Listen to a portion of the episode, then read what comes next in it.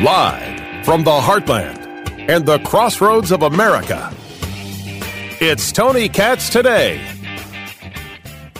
I want to be clear about something because I didn't think that I was, and it, was bothering me. Now, maybe I was, and I have no need to go over it again, but go with me, humor me. Tony Katz, Tony Katz today, guys.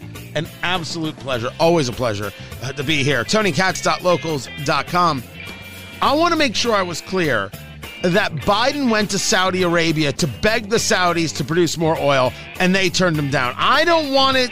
I, I, I guess I, I just somehow felt that maybe I wasn't clear on that. I'm, I'm, I'm clear on that. White House officials infuriated that Saudi Arabia backed out of a deal to increase oil production through the end of the year. That, according to the New York Times. I didn't need the New York Times to tell me that. That's the reason Biden went to Saudi Arabia. And Saudi Arabia, we saw just a month or so ago, decided they're going to do 2 million barrels less per day. As is reported, Newsmax doing the reporting here, talking about the New York Times piece, Biden traveled to Saudi Arabia, left thinking that the deal was sealed. Then, of course, you've got uh, the Crown Prince Mohammed bin Salman and OPEC Plus cutting its production. U.S. lawmakers, really, Democrats are like, good, one less thing for us to worry about. This will really help with gas prices. It'll help our fortunes in November. And then they got hosed.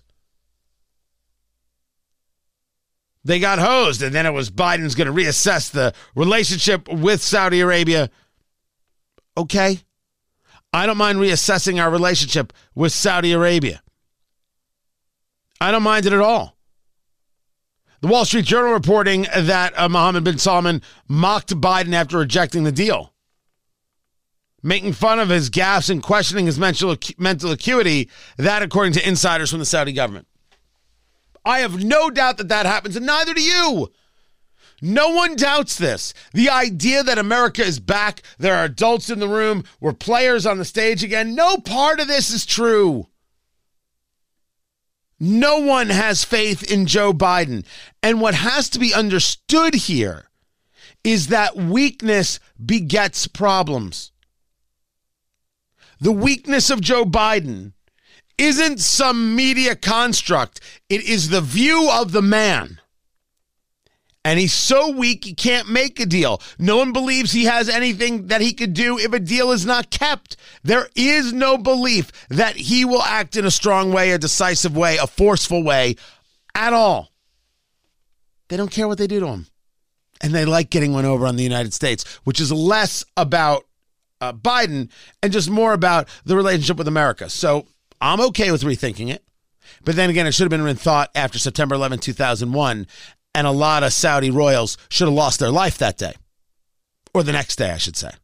But hey, just one man with a theory. I wanted to make sure I was clear uh, about that. Let's talk a little bourbon because I like bourbon. Keep it right here, guys. This this show, this thing we do, it's Tony Katz today.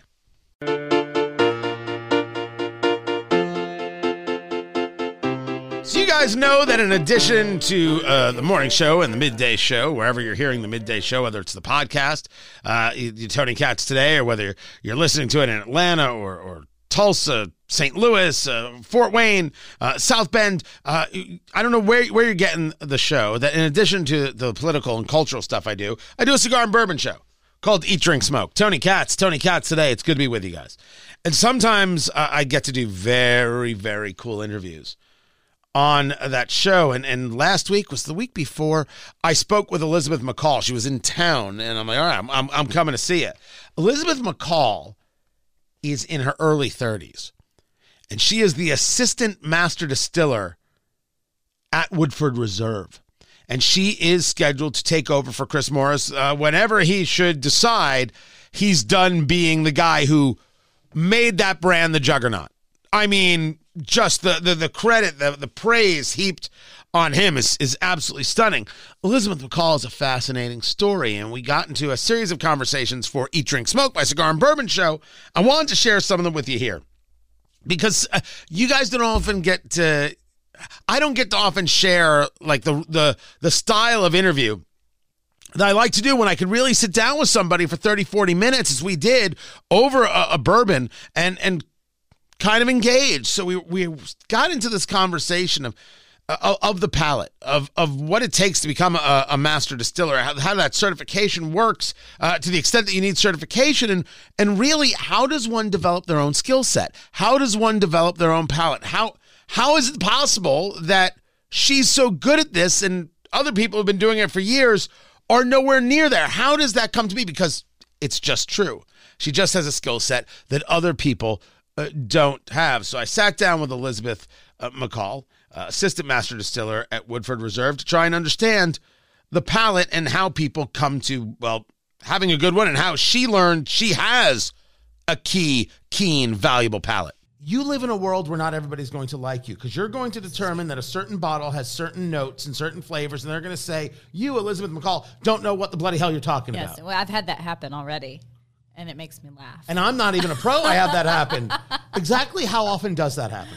where it's like, well, are you just the dumbest person alive? Well, so I I have not I don't read comments and reviews that often. Oh, you should. They're glorious. Well, I've had people feed them to me, like, "Oh, this person," and they like commented on the jeans I was wearing or something silly, and I'm like, I don't need this in my life. Okay. But like, we get co- like complaints sent in, and so then I work like I'll go to the distillery and go in the quality office, and like one of the gu- uh, guys there, Jonathan, he's like, "Oh, you want to hear the latest complaints that came in. I was like, yes, let me see what this is. And you read them, and one of them was like, this, you know, whatever. It was like our last master's collection is the worst thing I've ever tasted. Who would put this in a bottle? I can't believe that Chris Morris and Elizabeth McCall would do this. What are they thinking? They don't know whiskey, blah, blah. And I was just like, wow, this person, like, the amount of energy it took for them to write the oh god yeah send it in like all that energy couldn't you spend it doing something better with your time they need to let you know how much they hate you I, look I, I, as i did talk radio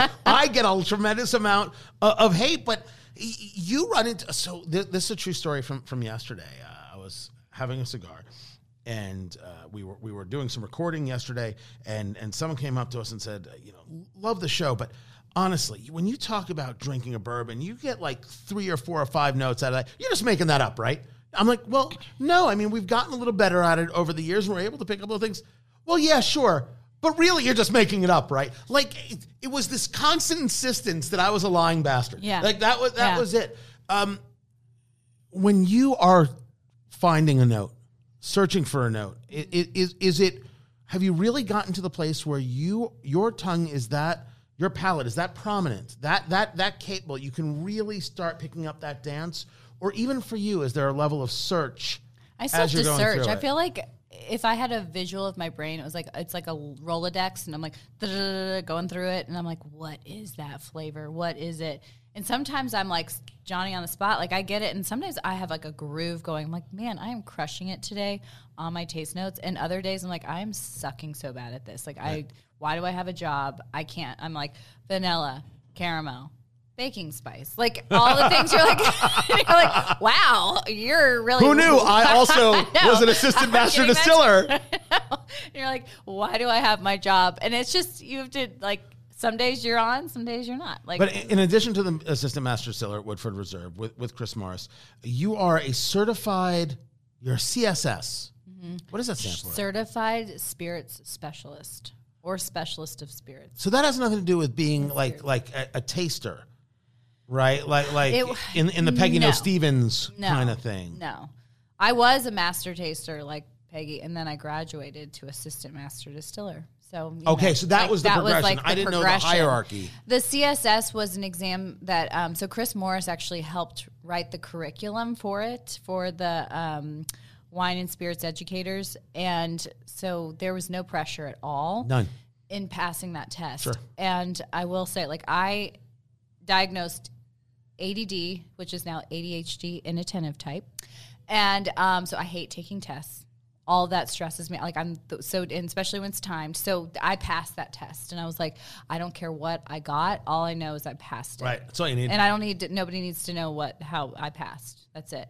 So, and I, and the test was, it just goes in depth on all distilled spirits and knowing stuff from artwork, like what, what bottle is pictured in this Picasso piece of art? And like, what does that have to do with spirits? Which is like how off it's gone to another side of things, but um, but I passed it, so I get to put those letters there. So I do um, always, but it had that wasn't tasting. It was just like the knowledge of how you produce them, why they get different designations, and all that sort of thing.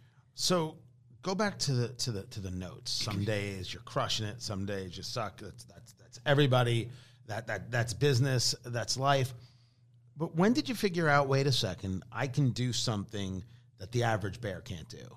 I could just I just understand this. Well, uh, here's the thing, Tony, is I think everybody can taste like me. Like I don't think I have a different palate until I start tasting with people and they're like, I can't I don't I'm not getting all that. Like it, it's it's one that like I think that I've been I, when I started in the industry, I was working in the research and development lab with a bunch of other nerds who It started in 2009, right? Yes. Good man. You, you did your homework. I, I came prepared. It's, You are prepared. It's it's it's why they pay me. Yeah, yeah, that's why you're good at this. So, but so I started in 2009 in this lab, and I mean, I was a psychology major. I was gonna be have my own like therapy office with you know with a window and a couch and all the things, and it just didn't turn that way. And but in the lab with all my friends in the lab, and they're still like my little tight knit group that we are. Like we do this for fun, like at work. Like we pick apart things, even if we'd go to lunch we would be like, "Oh my god, this Coke, this Coca Cola, like it it tastes weird. It's off. It's a little too spice forward. Yeah, they need to to back off on the carbonation and maybe kick this. Like those are the conversations that we have. We went out to lunch somewhere and they had this tea, and it was like a hibiscus tea and um, had CBD in it, CBD oil. Yeah. and then some other kind of different flavors, and we were like, and ginger or something, and it was like. We all picked it apart because they made them each individually, and then we did taste comparison. So I, in my career, I grew up in this environment where that was the norm. So I didn't really think I had anything different other than like going out to dinner with my family. You know, I, I pick up my if I got a soda with dinner or something, I'm like nosing it, and my brother was like, "Why are you doing that?" I'm like, "I don't know. Doesn't everybody smell something before you?" Drink it, No, and like so, it's they like don't. A, you know, and so it's like They this really thing. Like, it had to be shown to me that I was doing something different when it was just kind of second nature to me. There's a whole theory that the reason runners run is because they have to run. Oh, and I hate running. Uh, well, sh- me too. Yeah. I mean, I know it doesn't look it, but I do. I, hate despise it. But it, it's it's this idea that the, the there's a reason you do the things that you do. It's because you have to do the thing. Mm-hmm. But you're you're talking about psychology. How does psychology then move to? I like to pick these things apart. I want I want to engage this Sherlock Holmes investigative Yeah. kind of spirit. How does that lead to bourbon? So that led. That's a great lead in because I never really thought about that. So I started out in quality control, taste testing, and so we get samples. But you didn't in- become a psychologist or, No. or a psychiatrist. No. How did that stop Well, before oh, you ended up? oh, well, that's a very at- simple- At Woodford's uh, door. That's a very unsexy answer. That is because there was an opportunity at Brown Forman, our parent company, and they're a great company with like great benefits. I mean, all the things my mother told You me. went for the money. I went for the money and Look at stability you. because I was like I a single horse mom and I still own the same horse and horses are expensive and I wanted to ride horses, compete, do all the things that I'd always wanted to do but never been able to afford to do. Right. And I saw s- stability and fun. Like I was like it's beverage, alcohol and it's a great company with stability and I could get like because I, being the middle child, like I'm a people pleaser. My mom was like, "You need to get." My parents are both like, "You need to get like a good job and have benefits. That's so important." And I was like, "Okay, well, that's a job with benefits." It was like right there in front of me. Thought, So you go great." in as R and D, and at what moment were you saying? Were, were people saying you can do something other people can't do? I think that was later. That was, yeah. I don't. I don't really know the exact moment. Um, I I really like talking to people. So we would have like bring your kids to work day, and everybody Bring in your our kids to the distillery day. well, very, that, that, that's forward. That is, that is positional forward right there. It was down at like corporate headquarters. So it wasn't at the distillery when I was like in the lab. So our lab is at like downtown Louisville corporate headquarters. And so it was down there and we had the bring your kids to work day and we had to have a so part of it was like, well, everybody wants their kids to come see the sensory and what do they do? But you can't show them alcohol. Mm-hmm. So I came up with fun things like for quality control, I'd leave Cheetos puffs sitting out for days and they'd go stale and then I'd have a fresh bag and I'd have them taste and do that. But I had to present to these kids and I loved it. I was like, "Oh, you want me to present and you want me to get up in front of everybody and speak?" Like so I had a natural draw towards doing that. And then in my sensory job, I started going out. Like I recognized we had an issue with um, trust between our production facilities and our R and D. Like they kind of saw us as the big brother. We were gonna like we're trying to get them in trouble. We are trying to kind of just control them from far when really we were there as a support to them. We didn't. Mm-hmm. So I um, I started connecting with all of them, and we I went out. I was sent to all of our global so facilities to become like a brand ambassador for R and D and train people and and and and let them know like we're here to support you. We're here to help. Like teach them on the methodology, all that. So that was like the first time I did anything that was brand ambassador esque. And then we did a thing where um, we were kind of, I think, highlighting to the rest of the company all the the things that R and D, research and development, has to offer for brands. And um, so we did a lot of presenting, and I was like, loved describing the taste to people as they'd come through and taste one of the samples right. we had set up. And so it was just a natural thing that I think my management team or managers understood, like saw it in me.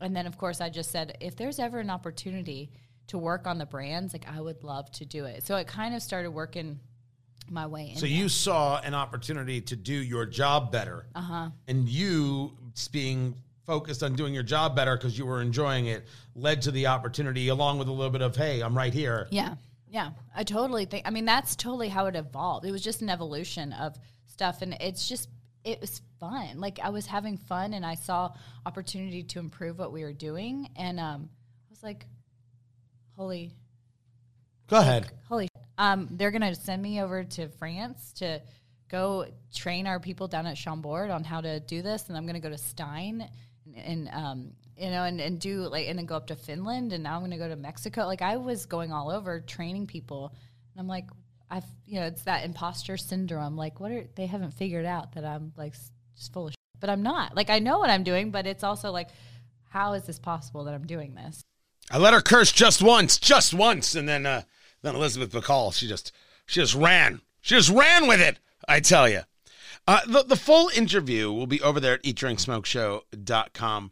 And then we got into tasting uh, the uh, oh the Woodford Reserve, the, the batch proof, 118.4 proof. Lovely. I still have the bottle. I said, what? What? I do the interview, I, I get a little bit of the reward. Uh, that's all there is to it. Uh, but an interesting story, and, and most importantly, and I try to explain this to people all the time about your palate – you get better over time and some people get better faster than others and that's just right natural the the natural selection selective lottery i don't even know how you describe it some people have a better palate than other people some people are able to pick up other more, different tastes than others that that's why gordon ramsay is the chef that he is he he just understands the palate in in, in a way that other people don't the way LeBron understands court vision, the way other people don't, the way I do talk radio, the way other people simply can't. See what I did there? Just threw myself right. Eh, but it, but it is true. You have natural predilections, natural capabilities, and it just it shows off time and time and time again. Elizabeth McCall, Woodford Reserve. I'm a fan of Woodford Reserve, uh, and uh, the double oaked. Any, any chance you have to have the double oaked in your in your liquor cabinet, you put the double oaked in your liquor cabinet. We've got more to get to. I'm Tony Katz.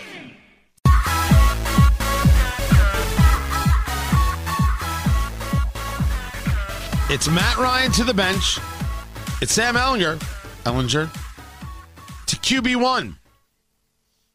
Will any of it matter if he's running for his life? Sam is because an offensive line can't block the offensive line can't block. How do you get a running game going? What's the point of having Jonathan Taylor in the backfield? And you're going up against the Washington Commanders. I mean, all of a sudden we're going to regret trading away Carson Wentz. Tony Katz. Good to be with you. JMV joins us right now from 93.5, 107.5. Uh, the fan. Let's first talk about uh, Matt Ryan uh, to uh, the bench. There's video of him yesterday. Uh, at uh, wherever they were uh, training there, and he's walking through things with Coach Reich. He's like, look for this and look for that. Uh, clearly being helpful in all the public words. Uh, he's been a, a, a true uh, sportsman, a, a, true teammate all the way. Privately, what is this benching like? How did the Colts teammates uh, see it, and what do we think it means for the future? Yeah, Tony, they were all surprised by it, no question. I think there was a surprise by it, as, as most of the people learned when you and I were on the air together in the afternoon, and, and that story was kind of breaking loose at, that moment. I think we were all surprised by it. I think everybody, including his teammates, were surprised. Now, the one thing that they weren't surprised about is the true professional in which he has handled this situation because I think you can look around and uh, a lot of dudes certainly would not handle it this way, no matter what profession you're about. When you know you're brought in to do a job and these are heavy expectations you go through seven weeks and you know it hasn't been good offensively he's turned the ball over but there's also a big part of this that is on the shoulders of the offensive line as you mentioned as you brought me in that simply cannot protect for him and that is what we're going to watch for on Sunday because it zero difference to me whether it's Sam Ehlinger or Matt Ryan or Joe Montana or Johnny Unitas. If this group does not pass protect for the quarterback, they have no chance. I will say this when he's been given the opportunity, Jonathan Taylor has run at a decent clip. We've seen this team, even beyond Taylor when he was injured, from Phillip Lindsay to Deon Jackson, run at a decent clip. But it's just the pass protection that has taken this entire group down. It won't let them get down the field. They can't move the football, thus, they can't score at a high clip in which you want to or it's necessary in this era of the NFL to win. So it's not even to me so much Sam Ehlinger and what you're going to see, Tony, on Sunday. It is is this offensive line going to step up and be what we thought it was going to be, or is what we have seen this season in a heavy disappointment what we're going to see on Sunday? That's where it all starts with Ehlinger in his first start. But it all starts with can he create more time, right? The whole purpose here is that if the offensive line can only give him 1.8 seconds, but with his feet, he can get himself another second or half a second. That's time to throw the ball. That's time to engage more opportunities for completions. The thing that Matt Ryan, maybe it's an age conversation, whatever it is, it wasn't able to do. Isn't isn't that the purpose here that that Sam can create his own opportunities to keep the starting gig? Well, I think that's part of it. That's what they're trying to sell the fan base, right? That's what you're trying to sell the fan base. Because let's be honest, Tony, when you and I this on Monday, the first thing you think about is this team surrendering. This team surrendering at three, three, and one. They're going to bring in a guy that's never started, Matt Ryan. They got in the off season as an owner mandate to bring him in and get rid of the other guy. This is them surrendering. But I will tell you this they do have a deeply rooted belief in what Sam Ehlinger can do, just as what you just described. The other aspect of this is too, if they really truly wanted to tank or they wanted to surrender, you would have continued to play with Matt Ryan in the fashion in which offensively they had played through the first seven weeks of the season. So this is not a tank. This is not a surrender. But what this is, this is a crossing your fingers and hoping that what you said, the escapability, the mobility, the extending of the play can happen with an offensive line that pass protection has been awful with a guy that has much better legs than 37 year old Matt Ryan. I'm skeptical about the overall package and what you're going to see because I'm sure we'll get into it. Washington up front has four of the better dudes on that defensive line that don't need blitzes to get after the quarterback. That's going to be tough for Ehlinger coming up on Sunday. But the hope is this thing can turn into some sort of Disney story, some sort of good story at the very least, because this fan base needs it uh, they've been knocked around a little bit with the results we have seen from this team the past couple of years. Talking to JMV from 93.5, 107.5, The Fan, 3 to 6 p.m. Let's just go back to Matt Ryan really uh, quick. Uh, he has to have in his head, he came to Indy thinking that this could be a Super Bowl caliber team, 3 3 and 1, and all the interceptions, all the sacks. Now he's thinking, well, my career ends on the bench. True or false? Yeah, that's well. I mean, yeah, career's over here. They're going to put him in a glass case here, no doubt. But I would have to say, at the age of 37, and what you had seen from him in those first seven weeks, yeah, he's done. And really, if you move forward right now, Tony, he's going to be a Hall of Famer. He's a former MVP. He is going to go into the Pro Football Hall of Fame. And what you could do is probably stain that a little bit more if you continue to move forward and try to play at a level which is well below what people had seen you at the height of your career. So I honestly, I would say we definitely have seen the last of him here.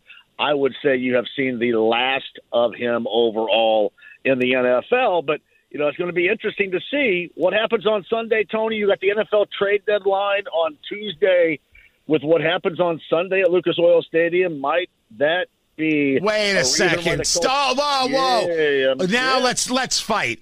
You're telling okay. me there's a possibility. You can you can actually sit here and say that there is a possibility that by the trade deadline, Matt Ryan is wearing a different uniform. no, no, honestly, I can't sit here and tell you that.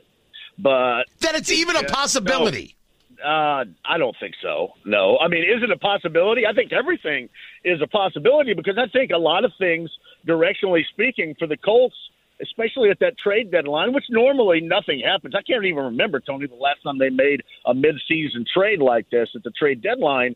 I, I can't say that there's absolutely no chance, but I don't believe there will be. Um, I would be floored if they were, but there are certain other players on this team that are on one year deals that maybe teams may value that are making a, a playoff, a division run that they may take a run at. And this is where, Tony, the Colts have to be careful because right now they're lucky. You bring in Sam Ehlinger and you have told the fan base that there is no tank, there is no surrendering. You're three, three, and one in a crappy division in an AFC that really only has a couple of really, really good elite teams. You have to be careful in how you're perceived by your Colts public and your fan base and if you go into that trade deadline and you trade players of value when you're still firmly in it, despite your record within the division, you're going to run some folks off, and rightly so. Now let's take a look at this game. Uh, the Washington Commanders, uh, not uh, not necessarily a uh, what's the word we're looking for? Great team uh, by any stretch of the imagination.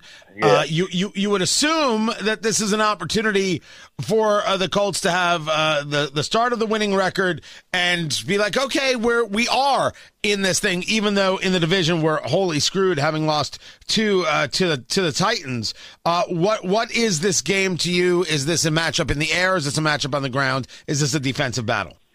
I'll give you a little Southern Indiana dialogue where I'm from. Uh, Taylor Heinicke is the starting quarterback in for Carson Wentz uh, coming up on Sunday. He sucks. Uh, we may see um, Sam Ehlinger sucking. We may see a battle of sucky quarterbacks on Sunday. I think probably there is more of a possibility of that than actual good football, but there are some reasons certainly to watch.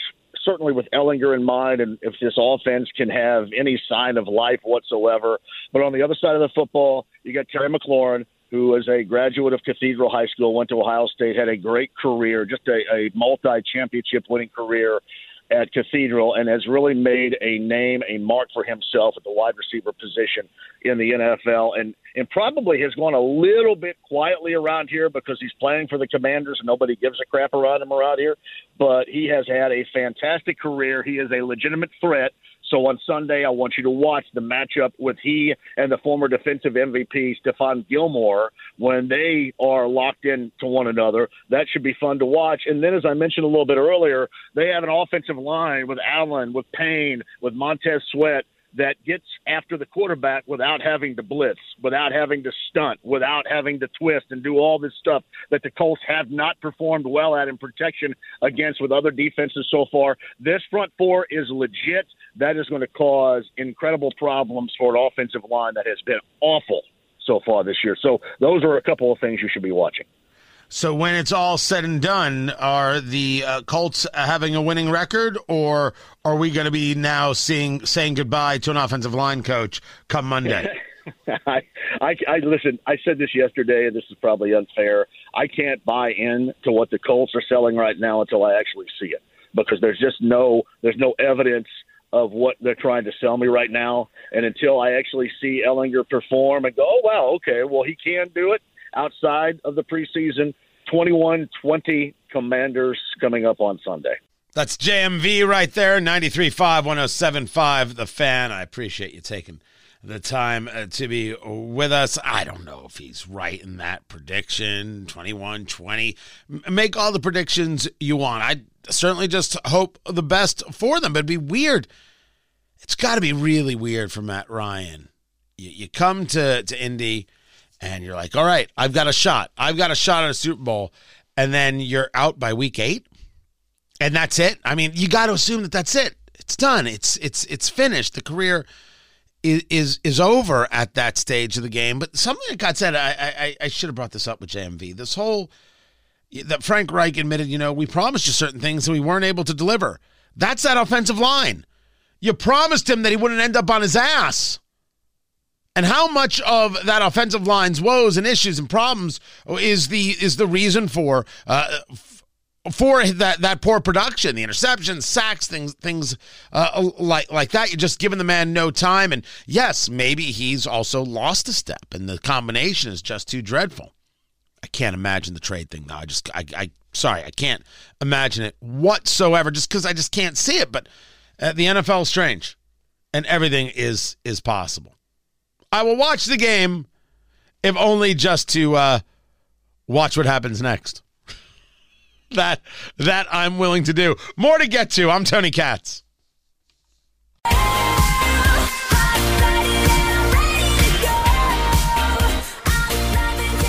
The insanity from Elon buying Twitter, that is going to go on a good long time because people have lost their minds. Uh, Twitter, they they got rid of the CEO, they got rid of the CFO, they got rid of the person who does the guidelines. You know, the person who threw uh, Donald Trump out. They got. Uh, they, they, they got rid of all of them. Oh my gosh, uh, this is going to be total anarchy. And you've got Media Matters for America saying this is terrible. We need to go after Twitter uh, sponsors. We have to uh, we ha- we have to put an end to this. We have to put pressure on them to not allow these things to happen. They don't they don't want people they don't like to have a voice. That's all there there is to it. That's that's exactly it. We see it, we understand it. This is the insanity of it. We, is there going to be a mass, uh, you know, uh, quit going on? All we know from the employees is that they all demanded not only to keep their jobs, but that you have to do this, you have to do that. They're demanding. They're such lovely people. Tony Katz. Tony Katz today. It's good to be with you. Everything. TonyKatz.locals.com. TonyKatz.locals.com.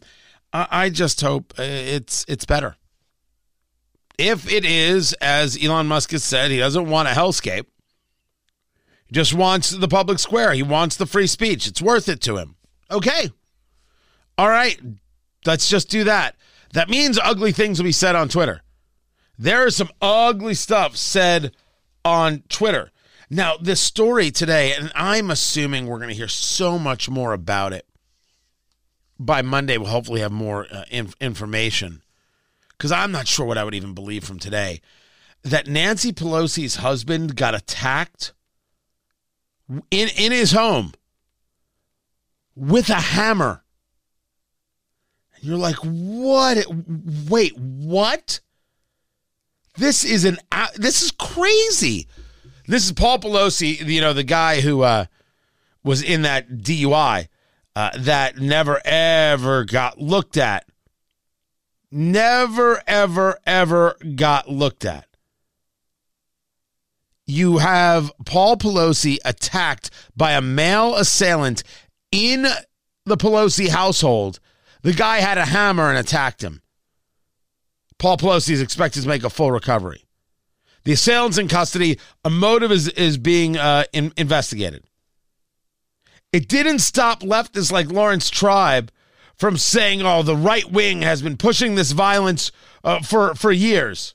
You have absolutely no idea who this is. Laurence Tribe, if, if you don't know who, who Laurence Tribe is, I think you know uh, the the name. He's over there at Harvard. He was over there uh, with with the with the Clintons, right? That that's that's Laurence Tribe.